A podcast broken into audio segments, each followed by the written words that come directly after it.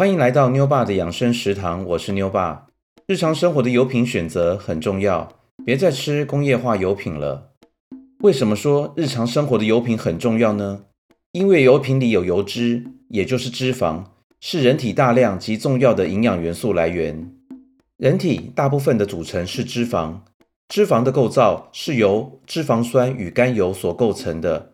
脂肪酸又分为饱和脂肪酸与不饱和脂肪酸。人类摄取饱和或不饱和脂肪酸的来源，最主要是来自于油品，所以油品的选择很重要。前面说到，油脂分成饱和脂肪酸及不饱和脂肪酸。饱和脂肪酸主要来自动物油，像猪油、牛油，稳定度高，建议可以适量摄取。不饱和脂肪酸包括多元及单元不饱和脂肪酸。多元不饱和脂肪酸如 omega 三、omega 六，具营养价值，对身体有益。其中，多元不饱和脂肪酸亚麻油酸，也就是 omega 六，与次亚麻油酸，也就是 omega 三，为人体必需的脂肪酸，人体无法制造，必须透过食物中取得，所以多元不饱和脂肪酸又叫必需脂肪酸。另外，还有单元不饱和脂肪酸，如 omega 九、omega 七。为人体非必需脂肪酸，而单元不饱和脂肪酸 omega 九和棕榈油酸 omega 七油脂稳定性仅次于饱和脂肪酸，健康与实用性兼具。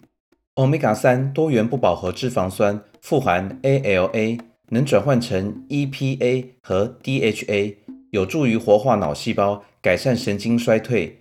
omega 三主要的食物来源有印加果油、紫苏油、核桃、坚果。奇亚籽、鱼油等等，omega 六多元不饱和脂肪酸在平时饮食很容易摄取到，多数精炼油都含有大量的 omega 六，但如果人体内含量过高，容易造成慢性发炎。其主要来源为葵花油、玉米油、红花油、大豆沙拉油等植物性精炼的油脂。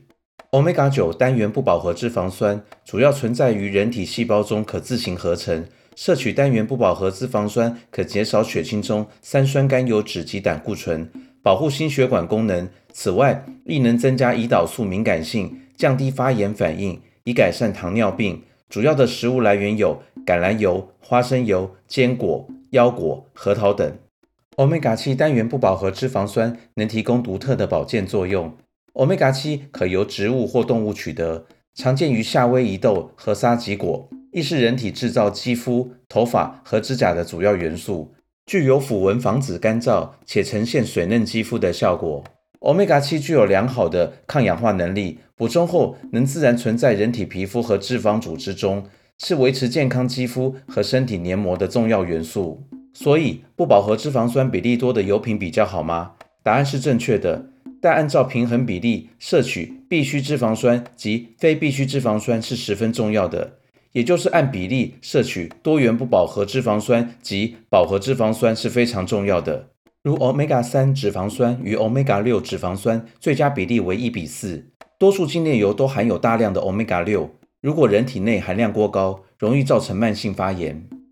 这里说明下，在食用油里的脂肪酸可以分为两种，那就是饱和脂肪酸与不饱和脂肪酸。奶油、猪油、牛油等动物油在常温底下为固体形态的油，此类动物油脂大多为饱和脂肪酸。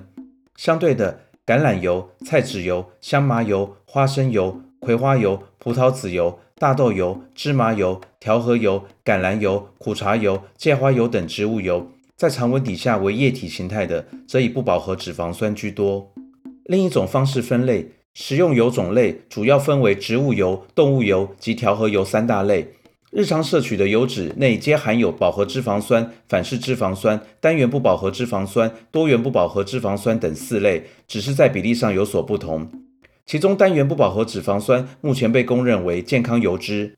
很多研究发现，单元不饱和脂肪酸有改善胰岛素抵抗、保护心血管、预防心脏病等作用。另一方面，不饱和脂肪酸熔点低。加上在常温之下为液态，故意进入体内就会立刻融入血液之中，随着血液运送至身体的每个角落，被各个器官中的细胞膜吸收之后，就可以让那一层膜保持柔软有弹性，所以说，不饱和脂肪酸多的油原本就属于健康油，只要不是精制过的油，不饱和脂肪酸含量多的油品一定是好油品。来到课后作业时间，第一题，人体必需脂肪酸是指哪种脂肪酸？第二题，哪种脂肪酸能活化脑细胞？同学们好好思考下，我们下次再见，拜拜。